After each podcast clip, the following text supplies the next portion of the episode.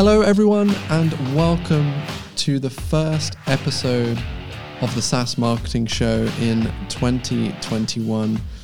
I'm very excited for this one today. So, today we are interviewing a guy called Steve Pockross, who is the CEO at a company called Verblio. And so, Verblio is a content creation platform that powers modern content marketers and agencies. They basically create over 70,000 pieces of unique content each year for thousands of companies. And today we're talking specifically about how Steve and his team have scaled a SaaS content marketplace, hitting 50% year over year growth every year uh, without having to take any external funding and remaining completely bootstrapped. We talk about some of his strategies behind how they've done that, how they utilize a blue apron strategy to their services approach. Uh, and also, we talk a little bit about the benefits of personalization solutions and how to implement them into your strategy effectively. So, this is a good episode. I know you're going to enjoy it. Um, just being totally transparent right now, we have been a little bit behind on uploads for the SaaS marketing show. Um, but I promise you, from this episode moving forward, you will have at least one episode every single week it's going to be every single Monday we'll be releasing a new episode.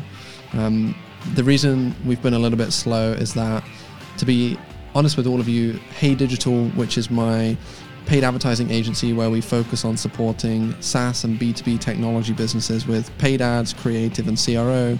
Um, we've just been having a we've been having a great time. We've been growing pretty aggressively over the last few months. Um, now a team of 11, which is awesome and um, the podcast kind of fell behind a little bit. But now we've made sure we have some great systems built out. I actually just had a fantastic guy join my team called Mags, who's going to be our content marketing manager, and he's going to ensure that we're not only um, on schedule every single week with this podcast, but that we will be creating lots of content off the back of it over on LinkedIn. So if you're not already following me on LinkedIn, go ahead and search for Dylan Hey on LinkedIn right now or the SaaS Marketing Show um, and then one last thing to share before we hit play on today's episode um, is just thanking our sponsor again. So we've been very fortunate that Restream have stuck with us since the very beginning of launching this show. I think they were sponsoring within the first like two months or month of launching. Um, so we have to thank them. Uh, if you are thinking about how in 2021 you can get closer to your audience, how you can do a little bit more than just a webinar or just a um, an interview session or just another piece of content on your blog. You really should consider live content, and utilizing a platform like Restream makes it super super simple and straightforward to broadcast content live directly from your browser to 30 different social networks at the same time. So they're used by companies like Cisco, IBM, Microsoft over 8 million live streams every single month. They they raised a big round of financing towards the end of last year, $50 million.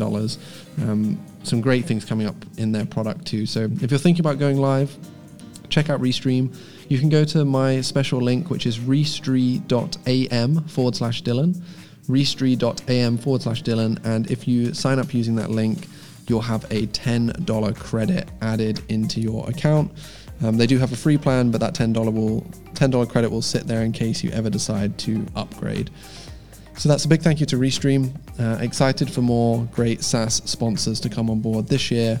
Really excited for you to hear this first episode of 2021. So I hope you enjoy it. And if you do, go ahead and leave a, re- a rating, or if you're feeling extra kind, a review in the podcast app of your choice. Enjoy this one. Welcome to today's show. Cool. Dylan, thanks so much for having me. Yeah, no problem. Yeah, I'm looking forward to this one. When you and your team originally reached out, we were just talking before we hit record about how I was interested to see what life is like at a SaaS content marketplace, as I'm sure it's ever so slightly different to maybe some of the more stereotypical SaaS businesses that we bring on the show.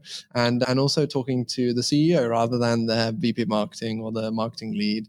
I'm really keen to to hear a bit more about how you operate and the success that you've seen at Verblio. Today, we're, we're going to talk specifically about how you have scaled this SaaS content marketplace and hit and constantly hitting 50% year over year growth. But before we do that, maybe you could just tell us a little more about Verblio for the people listening, because I know you have a very interesting story, remaining bootstrapped so far, and providing so much content to so many people around the world. Do you want to just give a quick rundown so people listening can get an idea of where you guys are at as a business right now? Sure. The Skinny on Verblio is uh, we've been around for actually 10 years. I was founded by a journalist and a technical co founder, which brought a lot of the spirit and the culture into the company of being founded by a journalist versus a normal kind of business route of what's the market opportunity the journalist was really looking for how do I find opportunities for all of my unemployed journalist friends who are going to need to find employment in the next economy. And that spirit really felt came with the company.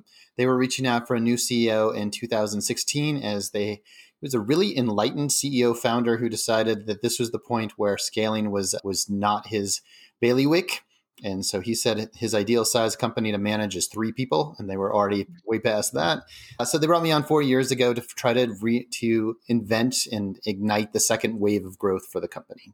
The company itself is a content creation marketplace, and what that means, translation, is uh, it's really two parts of the company. You and all of your audience understand SaaS deeply. That's what you're all about. SaaS has been around for 20 years since the Salesforce revolution really started it. And I think the big, deep understanding is if you really go deep into a work type, get to know that better, you can, and provide it in the cloud in a really flexible, scalable way, you can provide unique value to, in a B2B world. What the marketplace component is, eventually you're going to have to read, most SaaS companies try to eliminate people and the the the skilled labor piece of it to try to focus only on SaaS. And I think that's for two reasons. One is it's really painful to manage a lot of people. The skilled labor talent piece of it is just really excruciating. And the second is that investors don't like you the second that you add humans to your platform. And so the marketplace has a ton of value for me and I believe for a lot of companies. So if you have a highly curated crowd, and so we have about a thousand active writers right now, we're actually culling that number down more actively, trying to find the right size balance of our marketplace. So we have a thousand proven writers that we all have deep confidence in. They're available to you. They're segmented in 40 different industries and they can write uh, highly high quality content for every niche at scale. We think the combination of that marketplace and the SaaS platform together can offer unique value moving forward. And I think you're already seeing it in areas like development, design, and I think it's going to be a next wave of, of kind of business innovation. Hmm.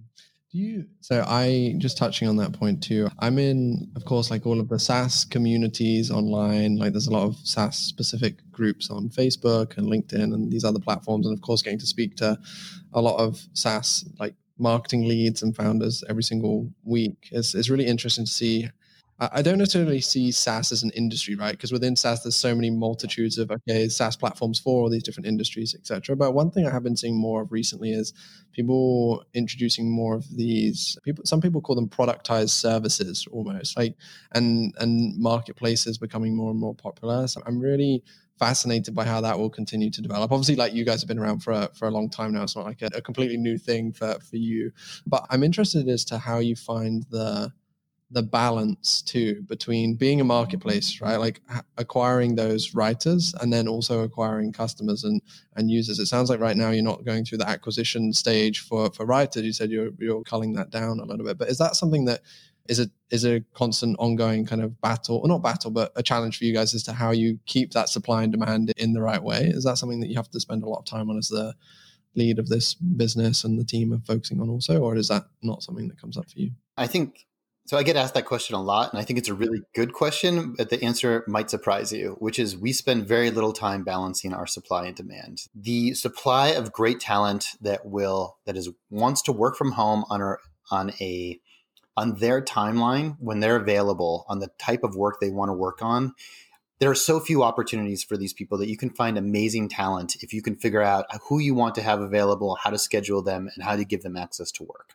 We accept four and a half percent of the writers that apply to us, and we don't even market to the writer community. So for me, the biggest challenge right now is one is making sure that these writers are up to our quality levels and giving the clients the opportunity to engage them in a way that makes that's a good fit. Uh, and the second is creating really high value, motivated work opportunities for the writers. If we create those, they find the other great writers. And so it's actually the the I've now worked in seven of these startups that focus on marketplace and SaaS together, and I've never once had a challenge creating the supply of great labor. Always the challenge has been on the curation side and finding the clients to drive demand and figure and letting the clients know that there's a lot more value here if I if you can if you want to access a service like this. Mm, okay, cool. Yeah, thank you for sharing that. With our focus on today being how how you guys are scaling this marketplace and how you hitting 50% year over year growth. Has that some of those numbers and what we're going to talk about? Is that since you stepped in? What's the comparison time here? Like, I, am interested because when, when I'm going to start asking you some of these questions around how you've done that, what are some of the initiatives that you're working on? I, I want to figure out is this something that has been one of the big levers since you've come into the business over the last few years? Or where were you guys at before we start talking about, okay, 50% year over year growth? Has that been constant recently or? Yeah. Happened? Is 50% good? I don't know. So uh, the 50% number may or may not be impressive to you depending on if you're VC backed or if you're bootstrapped. So we have zero dollars of investment. So we get to own our own fate, but it also means that we don't get to hit the pedal to the metal nearly as fast. We can't just say we'd like to be 300% growth. All we need is your VC money to buy advertising. And so the glory met the the glory metric is that we started in so i took over in 2016 we were a $2 million business. We will exit this year at an $8 million run rate in four years. And so that's 400% growth in four years. 2019 was a 50% growth year. This year we were planning to be 50% again. We ran into a little thing called covid economic crisis race crisis election crisis that many of you might have dealt with as well. We're exiting the year at 30% growth for the year which i am pretty happy with as well yeah, so that's our growth rate, and then how we went about it. It was pretty pretty logical. So when you're a bootstrap company, you make incremental bets. You can't make wild, crazy bets. You have to basically say, here's the things that are going to drive the needle, and then you work on them with relentless execution and dedication to making them work. And so I feel like most strategy and marketing uh, conversations are all about that 1% of your time you make a big inflection point decision. This is what business school was like for me too. But 99% of the reason that it works is relentless execution every single day, making great decisions and consistently getting the marketing out there with the right message to the right people at the right time. Yeah. And I, I really love having conversations with. So, as you've seen, as people listening to the show know, we have a variety of different businesses on. A lot of them, of course, have been VC backed, but we have we have, of course, bootstrap businesses too. And to be honest, like I, I always find the the conversations with the bootstrapped marketers and founders to be more practical for a lot of people listening to this show because for example if you are the drifts of the world who we've had on or some of these other large businesses that have raised hundreds of millions of dollars in funding it's almost like and and there's no disrespect to them because we work like as an agency who manages paid ads for SaaS companies like we work with a lot of those businesses too. And so it's very it's always very interesting from a practical marketing perspective. A lot of the time the smarter marketers or the smarter in my opinion anyway speaking from my opinion the smarter marketers or the more practical people are often the ones that have either worked within or come from a successful bootstrap business because at that point there's just less there's less margin for error there's more risk right? Of course when you have when you're vc backed and you have investors breathing down your neck all the time it's often a lot more stressful environment in some cases. Like i've been through that at previous companies i worked for and with the clients that we work with now. I, I, it's always easy to spot okay who's raised funding and who hasn't. You just look at how stressed out the person is that you're speaking to on a daily basis. But i find one of the reasons i was really excited to chat with you i know you not to say you downplayed yourself but you made this one comment earlier about oh, i don't know if 50% is that impressive to some people, but to me, it really is, especially given the fact that everything, the decisions that you guys make, is all self-funded. It's all self-sufficient, sustainable. Like you have to be to, to see that growth. You have to be very intelligent with how you've done things, and so that's why I'm really keen to find out like what some of those levers are. So maybe we can run through some of those things because you said it's like identifying the smartest opportunities or the opportunities where with just consistent work that you'll know that these are going to work out or you're, you're hopeful that these are going to work out. So what's your process on either over the last four years or even right now as to how you identify those core areas to focus on? Because a lot of people listening to this show are earlier stage SaaS founders who are looking to these kind of people that have already seen the success as to, okay, how do I do that? Where do I begin? So I'd love to hear from you what your process is as a team for, okay, identifying some of these areas and then what you have done or do to then take the actions that help you drive that growth. Cool. I'd be happy to. I've been thinking about how to structure this conversation because, you know, you do stuff for four years. And let me just start with the concept of strategy. We all start with our strategy and we think this is the best opportunity for something to work. And then when it does work out, there's this moment of amazement of, wow, I can't believe what I thought of really did work. So it's like a, uh, it's like when somebody asks you to walk you through their resume and then it all makes total sense and you're like, it these were not logical steps. So I'm going to tell you how we were thinking about it. And the first stage of what I did when I first came in as a CEO, which I think was really similar to what you would do as a new product lead or a business division leader. So it's not specifically to the CEO role. And then how we revamped it. First of all, I came in, the first thing I did was bring in my right hand person. I've been working with Paul Zalewski and for it's seven different companies now for over the last 15 years. And you just can't tackle something like this alone. You have to have a great team. There's so many processes, product, and people that you need to make decisions on. So some of it just needs to be subconscious and you need to move it. There's the famous business book, The Speed of Trust. You're never going to get all of these things. And I think people always say that culture beats strategy. I think culture eats strategy and culture also eats process, is one of my beliefs. If you have great people, you don't have to worry about some of these core things. So we thought about a lot of these things together the first step was where's the vision and where's the company at currently? And what we found was a really commoditized marketplace. So if you look at the Martech landscape, have you looked at the, the Martech 5000, the Martech 10,000? You can't even find a logo in there. You can't bring one out because it's such a crowded space. And particularly for content, it had been so commoditized and most of it had started five years earlier when the goal of content was to put words on a page, Google ranked you for it, and paid you back. And so the incentive structure was not towards quality, it was not towards brand and telling a story. And everything had changed in six years, but the industry had not. And so the first you evaluate everything that you have available, which is, uh, I call this the moving into the founder's house syndrome. So, first of all, founders are unbelievably courageous people who go against all realms of sanity to create something that had never been done before when everyone tells them it's physically not possible bring something into creation and then give it to you to run. So i have the deepest respect for my founders for doing something i could never do. The second is I move into their house, which is reminds me of when I moved into my first apartment in San Francisco, and we took over from this 19 this Polish couple that had lived there since the 1940s, and all of the wall it had wallpaper and it was mustard color, and there were sconces on the wall, and there was carpet in the background bathroom, and you're like, all of this has to change, but I can't change all of it immediately. So where do I start? And somebody has to paint a vision for you. So the real estate agent gives me this picture of what the home looks like when it's completely rebuilt and beautiful, and I go with that. And so I think that coming into a company and starting your marketing plan and your vision is very similar to that. You look at where you want to end up and you have to make your incremental decisions on how to get there. All right, that was my long parable before I actually get into the to the valuable information.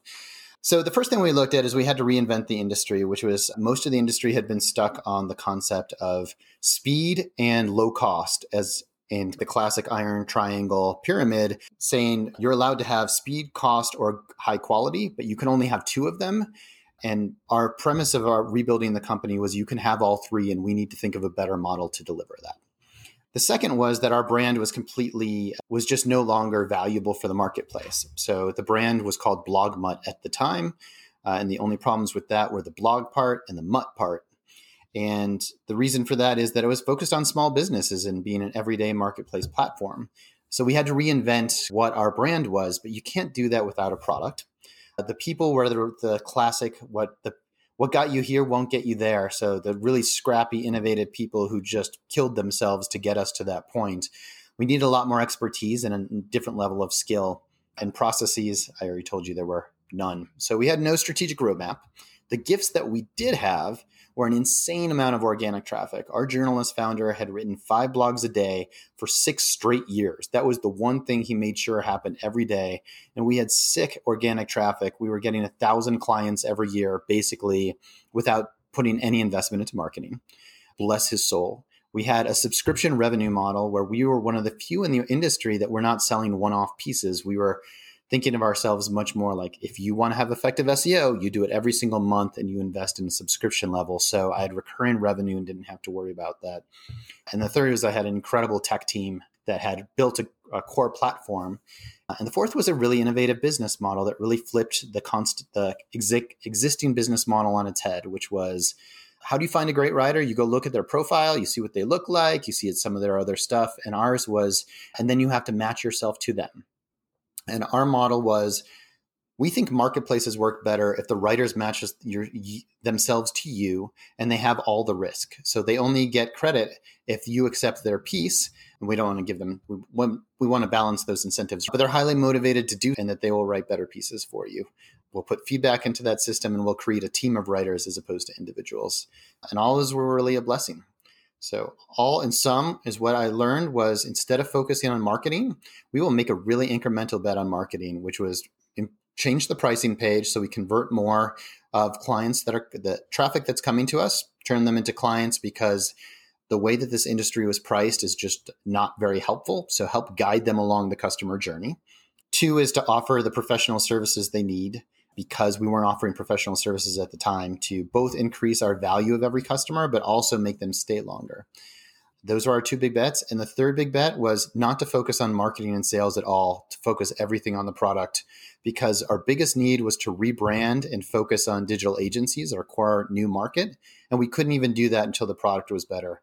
So I had all of my marketing focuses, like 90% of it focused on improving the product till it was at a level that we could actually rebrand. So I'll give a pause to my long story and talk about phase two after. That's great. Yeah, thank you for sharing. I'll let you take a big swig of water and breathe for air as well. That's one thing I always forget. Like being a podcast host, I feel like it's the easiest thing because you just ask a question and sit and wait and listen and interject where it makes sense to do. But when I when I guest on a podcast, I forget how how much you end up talking. I know it sounds really silly, but when I last did a guest interview, I was like I forgot that I needed to make sure I had an extra cup of water, so, uh, so I was good. And I remember just slow down every so often. Thank you for for sharing. I have a few questions. I'm not sure if some of this may come into the kind of phase two point that you were going to talk about too, but I'm really interested. You you touched on towards the end there about, for example, introducing the professional services element to what you guys offer. But then also, I don't, I, I think you introduced this, but I'm not too sure whether this was something you introduced or not. But I, am looking at the notes that were shared with me, and then my notes I've taken on the Verblio like website about something I wanted to discuss with you, and and that is adding on i don't know if you see these as professional services or something different but for example you have the verblio basic but then you have the photo or the optimize where it's like an additional fee for example for anyone that's listening to this that isn't on the verblio like website right now. The photo is the verblio basic plus hand selected stock photos that complement the content that's being written. And then you have a number of other areas like that which obviously big value adds and additions to revenue like getting more money from your customers is that something that you introduced because i would love to talk a bit more about that as i i see this being a spot where other SaaS businesses could see some very easy, quick wins for both revenue, but also for their customers as well. No, that's exactly right. So that was the absolute key was figuring out how to package this up as a solution. We I often say that we wanted to, we found that the industry really looked like Costco, where if your goal was to create a home cooked meal, you had a membership and had to walk in the store and figure out everything, and nobody was obliging to do. And we want to be much more like the home delivery services like Blue Apron that brings something directly to your door, everything's prepackaged, and it makes you accomplish your goal. And first of all, the results, which was we focused just on improving our pricing page, converting more of these, and offering more services. And that gave us our 30% growth that funded all the rest of our growth. And that was a great way to de risk it. We just took our existing traffic, we offered them a better solution, and they wanted to do more. So, the way that we think of it is I think of the different stages of what you need for content. So, before you, there's three maybe four stages. Phase one, content strategy. What am I going to write about? How often do I write it? Who do I write it for? Stage two is the content creation piece, which was the only place that we played at the time, which was having a writer create it, interacting with the writer. The third is enhancing that content and making it as digestible and interesting as possible. And that's photos, videos, design, the pieces that just make content more attractive. And it's been proven time and time again the more interactive it is, the more people will read your stuff. Fourth is distribution. Where do you send it out? How do you get there? And then you analyze and go back to the beginning. So we were only playing in one space. We moved into so the pieces that you choose when you now come to our platform, the big piece was first to put them into five categories of the size of content. We found that your average client has no idea what a 300 word piece is versus a 1500 word. So to guide them into these five packages, as opposed to say, what word length would you like?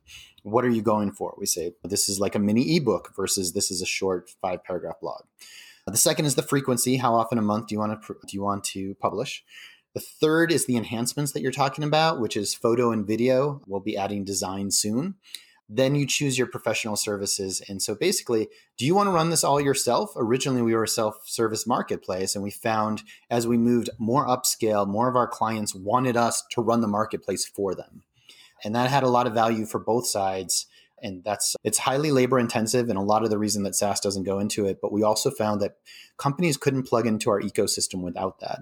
And then the fifth choice is annual pricing versus monthly to try to lock in more accounts, which we've tried to drive as much as humanly possible with the high churn rates that come with working with SMBs.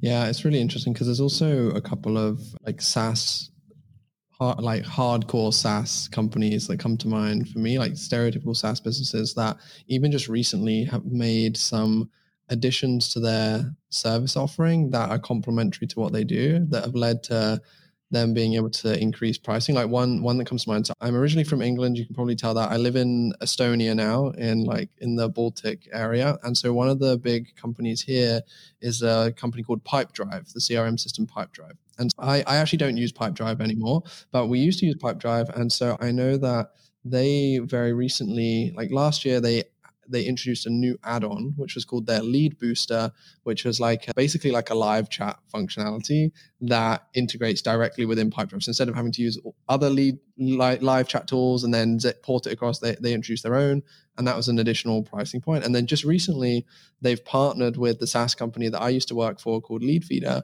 to introduce basically, I don't know exactly how it's working, but it looks to me like they're just white labeling Leadfeeder's solution and adding in, and it's like a, a website visitor identification. Um, so now within your CRM system, you can also see, okay, from the leads, like who's visited our website, what pages have they been on, and filter that information through. And the reason I'm bringing these two up is because uh, I'm just looking and, and was looking previous to this episode about how they increase their pricing with that. So, for example, with Pipedrive, if you want to add on the new web visitor add on, it's an additional 41 euros per month to your subscription. And when looking at the Pipedrive pricing right now, their standard pricing, they have three or four different tiers from 12 euros 50 a month to 99 euros a month. But adding on 40 41 euros is like a really significant win for them. Even if a very small percentage of their current customer base takes them up on that offer, it can be a really significant add on to annual recurring revenues. And so that was why I was really keen to hear you guys' perspective on how you've introduced that and also just bring up some other examples because I think so much of the time, it's funny me saying this being someone that of course runs paid ads so that's our number one focus is like how can we acquire more people? But being a smart marketer and having worked in saas companies previously being like supportive for driving their growth you really it, it makes so much more sense to focus on what you have available to you already before trying to acquire new fresh people because it's so much easier to upsell like it's so much easier to add on revenue very quickly that way. Another slightly different approach but loom for example the like screen recording tool that so many people are using like it's been free for such a long time now and then when they introduced their paywall maybe a couple months ago in the middle of COVID. They kept free for a while through COVID. Then they introduced a paywall. And it was something that made so much sense. It was like maybe five euros a month or something for us, but it made so much sense to just upgrade to that that my pretty much my whole team did. And I was thinking, wow, that one day must have driven millions in sales for them now on a monthly recurring basis. And I think that's something that so many marketers or even founders don't think about is okay we've spent all of this time acquiring these customers these users this interest.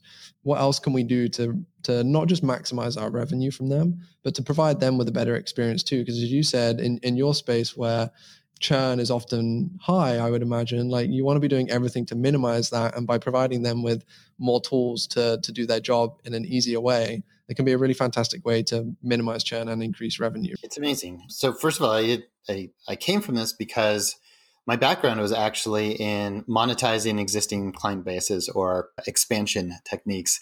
And so I've been doing this for many years and it was it's so clear it's also so much lower risk. So you can experiment without risk. The investment is much lower, and all you have to do is figure it out. I think a couple of the the other key takeaways from this experience, as, I, as I'm thinking about it, is one is all of the things that we didn't do. So our list of different options for what the upsells, cross sells could be was about three pages long. We could do social writing, we could do copywriting, we could do ad distribution, we could create ads. We didn't do any of those. We just tried to stick on the core so that our solution made sense and we're delivering more value to our core constituency. And then we also did raise prices. We realized that our, our product quality couldn't be high enough there was no demand for a lower value quality. Like that, there's nobody who wants to do that anymore. And so we needed to pay our writers more in order to get the better writing. And so we, that was the first time we consistently started working on a pricing strategy too, which I'm glad you brought up. Mm. Yeah, thank you so much for sharing this too. Because as we said before we hit record on this, sometimes it can just be one or two. Like if I get some feedback from someone that's listened to this episode, even if five people decide to, okay, I'm going to adjust my pricing slightly, or I'm going to make this one slight change, um, or test something out with our current customers rather than new acquisition, it can really impact a lot of people's businesses significantly. So I appreciate you for sharing some of these things. I'm just conscious of having a couple minutes left before we usually start to, to wrap these things up. But I, I know that we both said ahead of time, it's always such a challenge to fit in four years of growth and initiatives and tests into a short period of time. Is there maybe one is there like one more thing that you were like hey i really wanted to make sure i talked about this that we haven't covered up until yeah, this point so, so, phase two and basically it was our opportunity to rebrand as verblio in october of 2018 and i feel like we had to earn that. We had to earn that both in economically that we could afford it and second we had to have a product that really stood for the new brand promise we wanted to create i didn't want to create a brand promise with the old brand and then was to look at all like to not just double down, but 10x our amount of great content and finding our customers in the right places. Part of that was increasing the quality, decreasing the frequency. Actually, we went from five times a week down to one to two. And then also was to expand into other channels. So everything about content was all about SEO before, and the audiences have moved. That's why we're doing podcasts right now. It doesn't have to all be about SEO. You meet your client where they are, and it'll come back to you. And even if you can't measure it, that's the right way to go. So we have gone big in in all of those areas and trying to to expand where our audience is. And I think the big lesson there is not just what we did, it's to realize how important product is in marketing. And it's also to constantly reevaluate what's working as a marketing channel, make it part of your process so that you don't find out two years later that you've been wasting all your time writing five blogs about, you know, what slippers you chose that morning and no longer works. I know you have your own podcast and obviously you're guesting on shows. That's how we ended up here. Like, how often are you doing that and what impact? I, I hate asking what impact does that have because podcasting has such an impact that also can't be directly measured. But I, I, know that some people listening to this, I often get asked, hey, should I be experimenting more with podcasts as a channel? We have had two episodes with two different guys on the team at a SaaS business called Bonjoro. And funnily enough, we haven't spoke about their podcast guesting strategy on either of those episodes. So maybe that could be a third episode. But they've guested on, I think, I can't remember exactly, but I think it's like maybe three to 500 guest appearances that they've done across other shows. And that was like a really successful driver for them in, of course, awareness, but also actually business generated as a result. And like, what's your approach just quickly to, to podcasting? Are you guesting on a lot of shows? Is it helping you out? Is it more of a awareness play? Like, how do you see podcasting at the moment for you? I feel like this is, I feel like modern marketing has really gotten back to the original story of brand, which is 50% of my mm-hmm. marketing is working. I just don't know which 50%. It's working. I've been on 40 shows this year and I've interviewed 40 plus guests on my own show, which started up in March, I think around the same time as your show. So the one thing I know is it's working. The second thing I can say is I can't prove it to you. Yeah. so, you know, fun discussions with your board. Rand Fishkin talks a lot these days about there's an inverse correlation between how effective your marketing is and how much you can measure it. And I believe that's totally true with podcasts. So the tangibles are you get brand impressions every time we publish once a week. Everybody sees me in their feed. It's something to publish on LinkedIn. It keeps it active. You're related to these people. They share it with their market. This is what used, used to be partnership marketing. And now it's so easy you all mm-hmm. share with your audience so quickly. It used to be you wrote a blog together for six months and then wrote an email. It's mm-hmm. so alive and engaged. The second piece is that these people think of you like you think of each other afterwards and you just expand your network. And the third completely intangible way is that I learned so much. It is required market expertise that I digest every week for an hour. I get to ask great questions and I get smarter, and then I steal their ideas without even knowing it. And it's all of you who are trying to figure out where's that extra 20% where you learn more about your market comes from. Start a podcast and just ask the ask everyone you want to talk to and they will just give you free answers, which is amazing. Yeah, that's great advice. Thank you so much, Steve, for coming on today and kind of sharing sharing some of the initiatives that you've led and, and what you've been working on at Verblio. It's really pleasing to hear of the growth of the business too and to have an open conversation like this with you. So thank you so much for your time. I will make sure, of course, for, for anyone listening, they'll be able to find links to like the Verblio site, to your LinkedIn profile in the show notes if unless there's is there anywhere else that you or anything that you want to make people aware of steve? Like sometimes people come on and they have something they want to drive people to or, uh, i don't know what your approach is but i know for me when i'm on shows it's i know if someone needs me they'll find me Dill, but cool yeah. you, find, you can find me on linkedin at steve Pockross. i'd welcome uh, the connection and then also our podcast is called the verblio show and love it if you checked it out. Awesome. Thank you so much. It's been a pleasure speaking with you today steve. Thanks so much for having me dylan. It's been fun